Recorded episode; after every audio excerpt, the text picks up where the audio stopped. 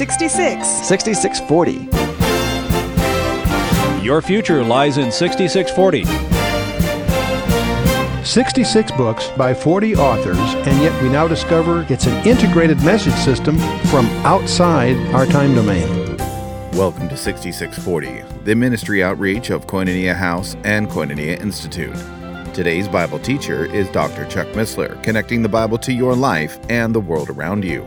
In today's study, Dr. Missler begins his teaching on the book of 2 Kings, chapters 17 through 20.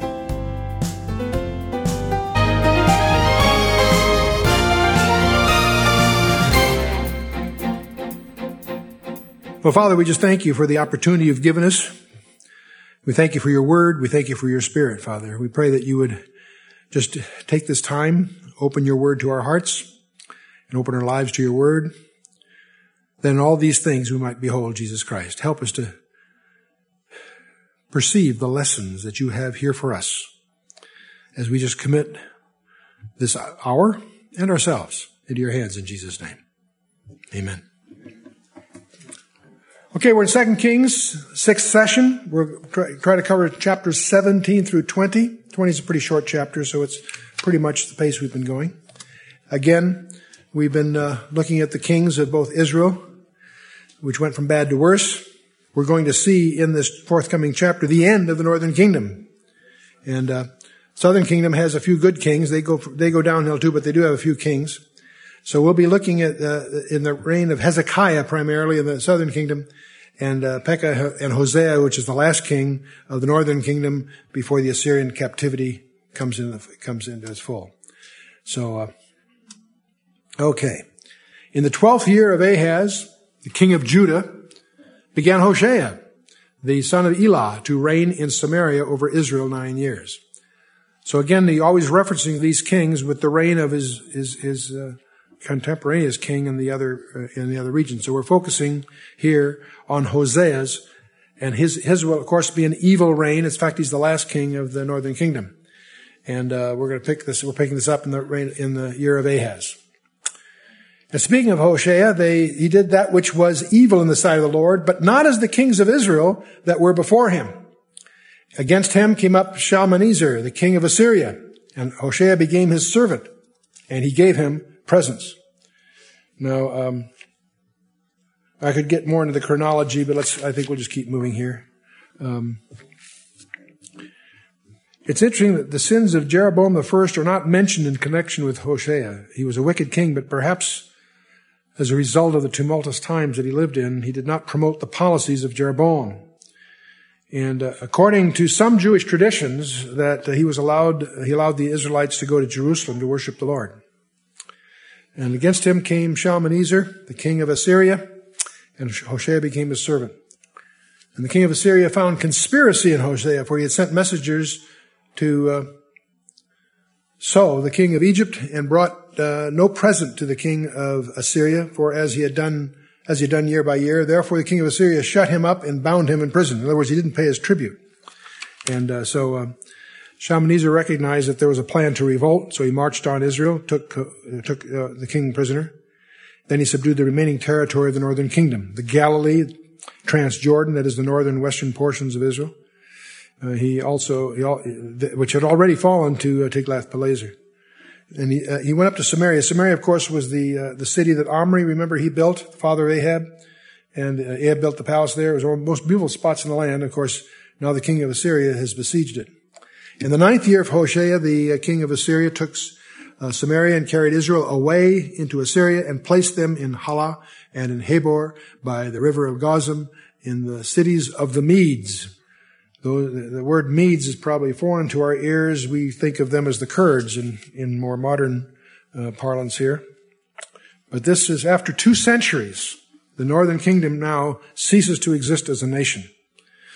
And I might point out that uh, she had 20 kings. Seven of them were assassinated. And of course, all were judged to be evil by God. And so it was that the children of Israel had sinned against the Lord their God, which had brought them up out of the land of Egypt from under the hand of Pharaoh, the king of Egypt, and feared other gods. So we're getting sort of a, you know, editorial summary here.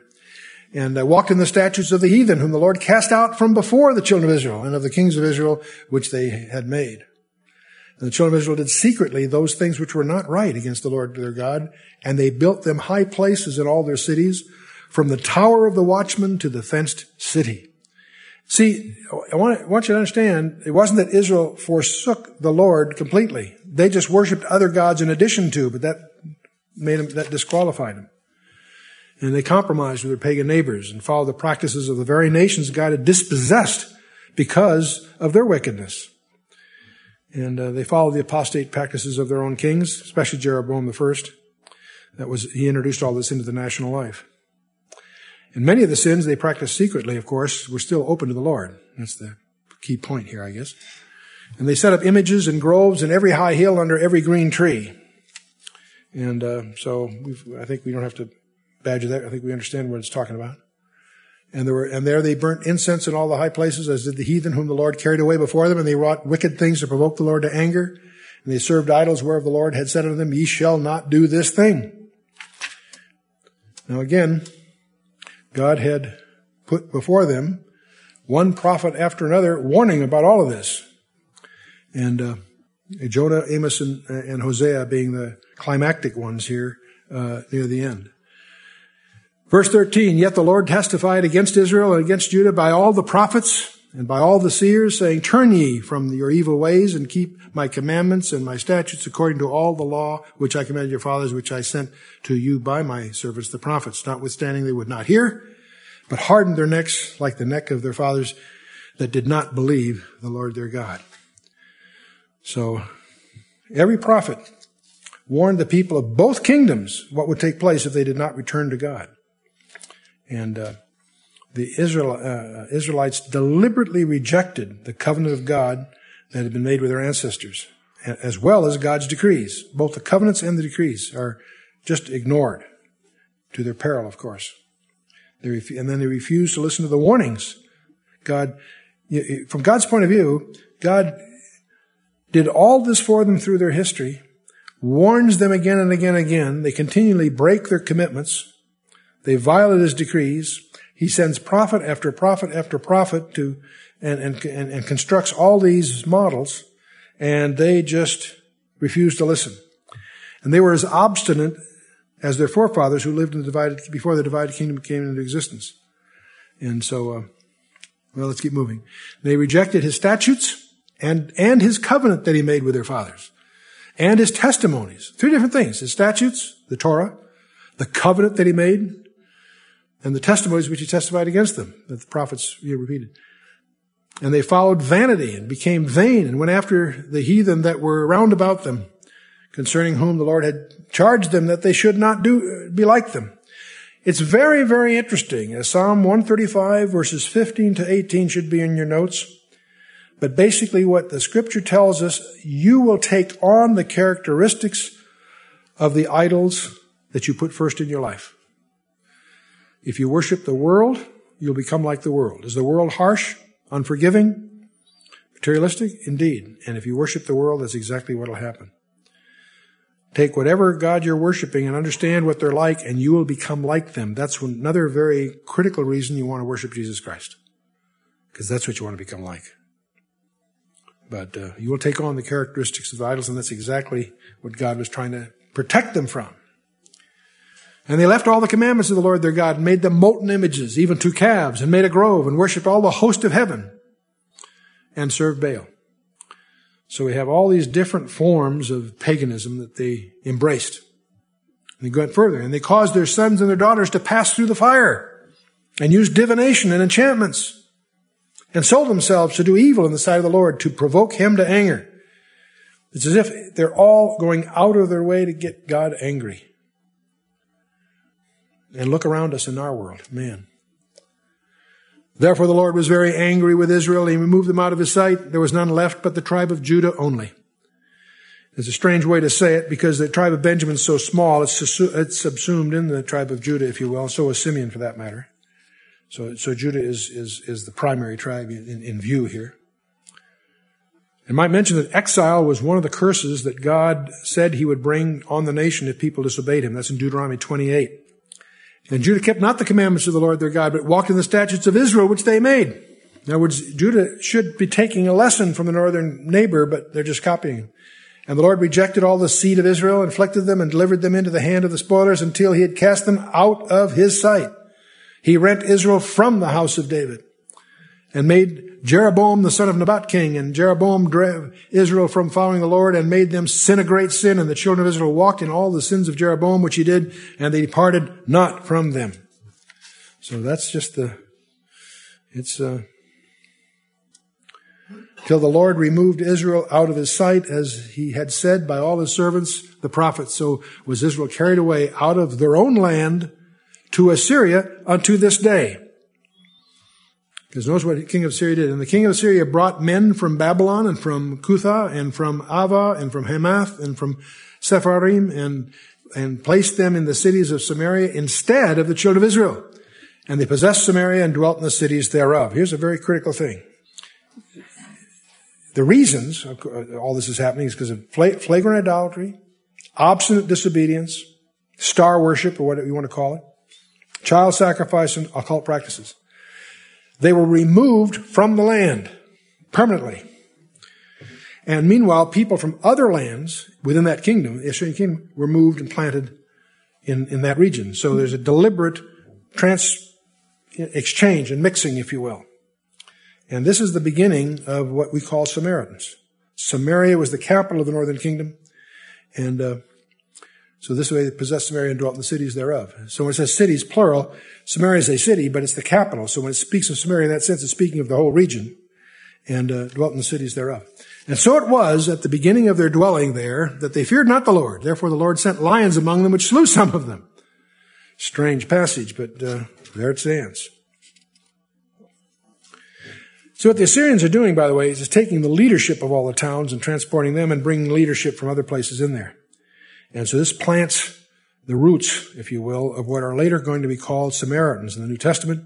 And so the Jews despise them because they're regarded as impure or half Jews, not real Jews, because they commingled from all these other uh, tribes and stuff. Now, the uh, uh, because they didn't worship the Lord, God sent the lions, is, is the, the, thought here, and uh, because the reduced population, they multiplied more quickly, probably. God often uses wild animals as agents of judgment. We saw it in 1 Kings 13 and 1 Kings 20 and elsewhere. Then the king of Assyria commanded, saying, Gather thither one of the priests whom he brought from thence, and let them go and dwell there, and let them teach them the manner of God in the land. The Assyrians interpreted these lions and all that stuff as, as, as punishment from the God of Israel, whom they viewed as a deity that needed to be placated. So even the Assyrians saw a need to do this. But they didn't know how to appease him. Uh, and so they reported that all this to their, to their king, Sargon. And he responded by sending an Israelite priest back to Samaria from Assyria.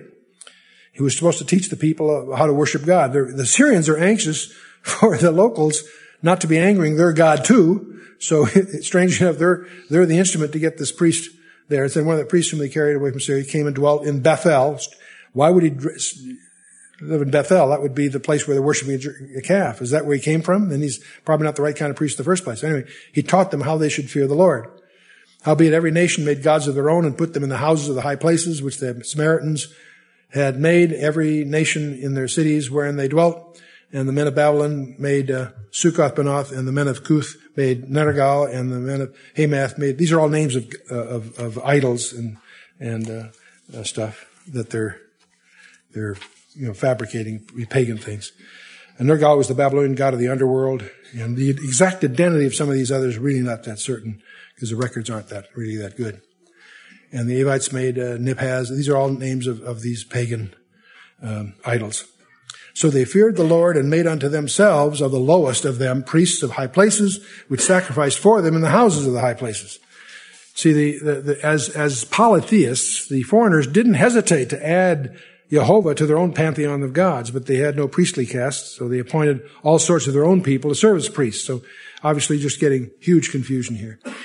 They feared the Lord and served their own gods after the manner of the nations from whom they, they carried away from thence. And unto this day they do after the former manners. They fear not the Lord, neither do they after their statutes, nor after their ordinance, nor after the law and the commandment which the Lord commanded the children of Jacob, which he named Israel.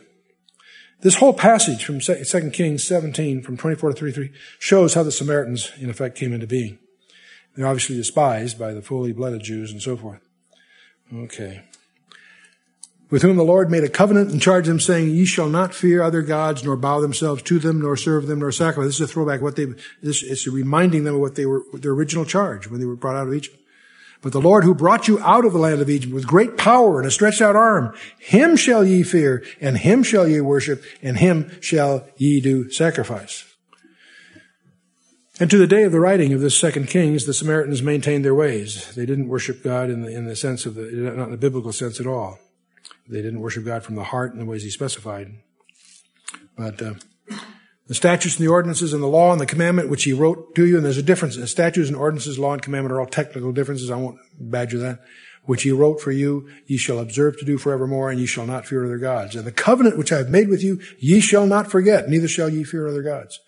But the Lord your God, ye shall fear, and he shall deliver you out of the hand of all your enemies. Howbeit, they did not hearken. They did not but they did after their former manner. So these nations feared the Lord and served their graven images, both their children and their children's children, as did their fathers, so do they to this day. And so we're now in uh, the rest of the book of Second Kings now. The northern kingdom is history. So the rest of this is going to focus on the remains, which is the southern kingdom, right up to the time where they finally, you know, go into the Babylonian captivity. 2 Kings 18. Now it came to pass in the third year of Hosea, the king of Elah of Israel, that Hezekiah, the son of Ahaz, king of Judah, began to reign. Hezekiah is a good guy. He's not as uh, thorough as he should be. He makes some mistakes. But the writer of 1st and 2nd Kings devotes more space and more commendation to Hezekiah than any other of, uh, of uh, than any other king except Solomon. And it's not recorded not only here in 2nd Kings, but also 2nd Chronicles and in about a four chapter segment, the so-called historical section of Isaiah. So, uh, 20 and 5 years old was he when he began to reign, and he reigned 29 years in Jerusalem. His mother's name was Abi, the daughter of Zechariah. Now, Ahaz's father, Hezekiah's father, is a bad dude. Very wicked king. But he had this wonderful son, Hezekiah. And so you can't help but conclude that uh, Abi, his mother, must have been a very, very fine mother and a godly woman. Now, apparently, uh, Hezekiah reigned as co-regent with his father for about 14 years. And it's the third year of Hosea was the year which Hezekiah is said to have begun reigning as co-regent with Ahaz. But he, he reigned alone for 18 years, and then as co-regent with his son Manasseh for 11 years. So together, these reigns add up to about 29 years. And if you're not confused by that, uh, you weren't listening. Uh, you really need to make a little chart if you really want to track all the chronology, but we'll move on. He did that which was right in the sight of the Lord according to all that David his father did. Whoopee. That, that's a great, that's a very positive report card. That's only four kings is that set of. It's set of Hezekiah, set of Asa, Jehoshaphat, Josiah, and Hezekiah. Uh, Asa, Jehoshaphat, I should re-say Hezekiah, and then Josiah. Josiah will succeed, um, he, he would be a, a, a grandson, if you will because Hezekiah is going to be followed by a bad guy, one of the worst, Manasseh. And it's his successor, Josiah, that is the good guy also. Then we get to this interesting verse four. He removed the high places. Finally, we got a king that'll do that. Remove the high places. He break the images. He cut down the groves. He break in pieces the brazen serpent that Moses had made. For in those days, the children of Israel did burn incense to it, and he called it Nehushtan. Here is a strange throwback that I think is very instructive. Uh, you may recall way back in uh, Numbers 21, there was this plague. And God told Moses to take a brass serpent, put it on a pole, put it up on the hill, and anyone that looked at the pole would be healed. Everybody else did. I think a huge number died. And uh, you wonder, what a weird way. If God's going to heal them, why does he do it that way? Well, God always does it for a purpose. And we have that explained to us by none other than Jesus himself in John 3. Because in John 3 verses 14 and 15 says, But as Moses lifted up the serpent in the wilderness, even so must the Son of Man be lifted up, that whosoever believeth in him should not perish, but have, eternal life. And it, that passage is followed by the most famous passage in scripture, John 3.16. What's interesting, that brazen serpent, Now, Numbers is a long time ago in the days of Moses. That brass serpent is still around as a fetish, as a thing being worshipped. And uh, uh, what, what discovered here is in the days here of Hezekiah, the children of Israel burned incense to it. See, that's the danger of these articles, whether it's the Shroud of Turin or some splinters of wood that are supposed to have come off the cross or whatever. Uh, they're more dangerous if they're real. If they're disproven, they become safe. I mean, you don't worry about it. But if, it sounds like they're real, they're dangerous. Why? Because you start looking at the article rather than the, you look at the, the, article rather than the one that created it. And that's exactly what happened here. The, this brass serpent was still around, and people are starting to worship it. Well, Hezekiah did the right thing. He destroyed it. He destroyed it. Do you what a shock. It's an, it's an art treasure. It's an archaeological priceless thing. Yes. He wrecked it to keep people from worshiping it. He called it Nehushtan. Nehushtan is a Hebrew term that uh, the word means, um, it's this, it's, it sounds very similar to the word for a snake. It's a word that sounds for bronze snake or unclean thing. Nehushtan, he labeled it, he, it's trash. He, he got rid of it. Why? Because he wants them to do what he did in verse 5. He trusted in the Lord God of Israel. So that after him was none like him among all the kings of Judah, nor any that were before him. So, boy, uh, Hezekiah is impressive. He's not perfect. He makes some mistakes. We see he makes some doozies here. But he's a good guy. His heart's in the right place. That's the point. For he clave to the Lord and departed not from following him, but kept his commandments, which the Lord commanded Moses. Praise God for Hezekiah.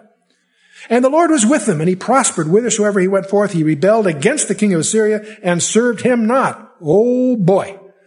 That's gutsy. Because the king of Assyria is really powerful. He just wiped out the northern kingdom.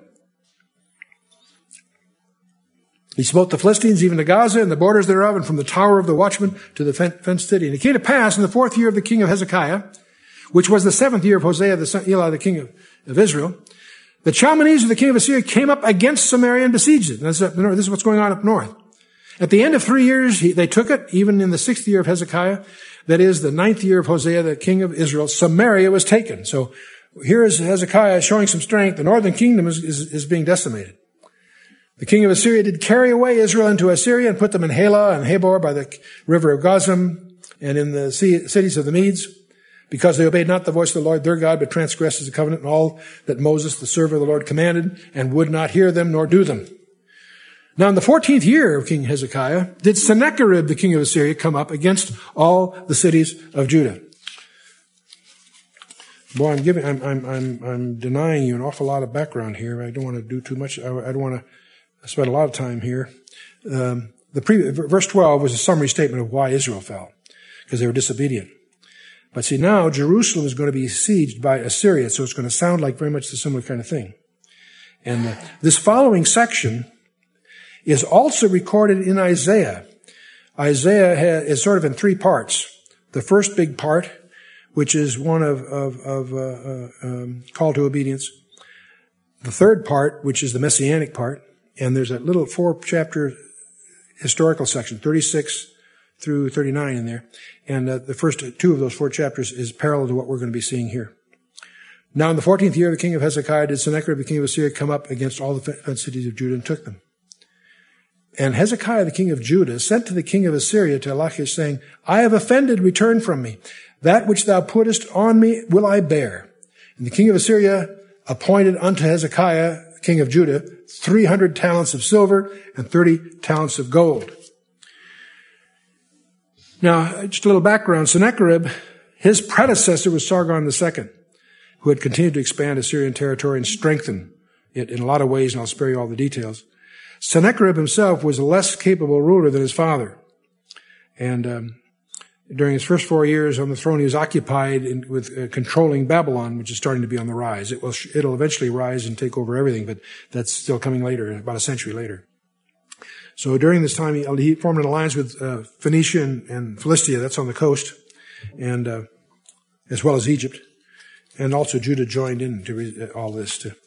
So uh, it's certain that Sennacherib would. Uh, oh, excuse me. Uh, Got to back up here. While Sennacherib is trying to control Babylon, the coastal cities, uh, uh, groups, the Philistia and and and uh, Phoenicia, and Judah are aligning themselves to resist Assyria. That's what's upsetting Sennacherib. So he's going to try to put down this uprising as his father has, has done. His father was much more powerful. So now Hezekiah, in anticipation of him coming, starts to, has fortified Jerusalem. He's built his famous tunnel from the spring, Gihon spring, underground to the pool of Siloam and then hidden the spring. You can go through that tunnel. We'll talk, it'll, it'll show up in this text here in a few minutes. Um, on the way to Judah, the Assyrians had defeated the rebels in Phoenicia and several other members of the alliance. It started to fall apart. And so, uh, now he's going to attack Judah. And so Judah is in, in trouble here. And so they, uh, he lays down the uh, tribute here. We're talking about 11 tons of silver and about a ton of gold is what we're talking about here. And uh, Hezekiah gave him all the silver that was found in the house of the Lord and in the treasures of the king's house. And we're going to find out that wasn't there's still a lot more. We'll discover it a little bit here, but anyway, at that time did Hezekiah cut off the gold from the doors of the temple of the Lord and from the pillars which Hezekiah the king of Judah had overlaid, and gave it to the king of Assyria. And the king of Assyria sent Tartan and Rabsaris and Rabshakeh to, from Lachish to King Hezekiah with a great host against Jerusalem. This is going to be quite a scene coming up.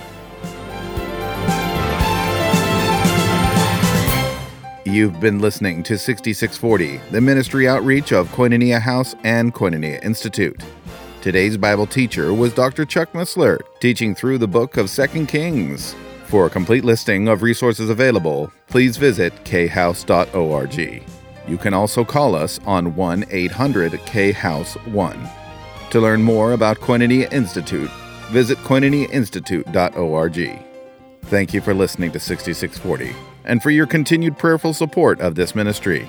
Until next time, as we continue this series, may God bless you with the knowledge of His Son, Jesus Christ, as you study His Word.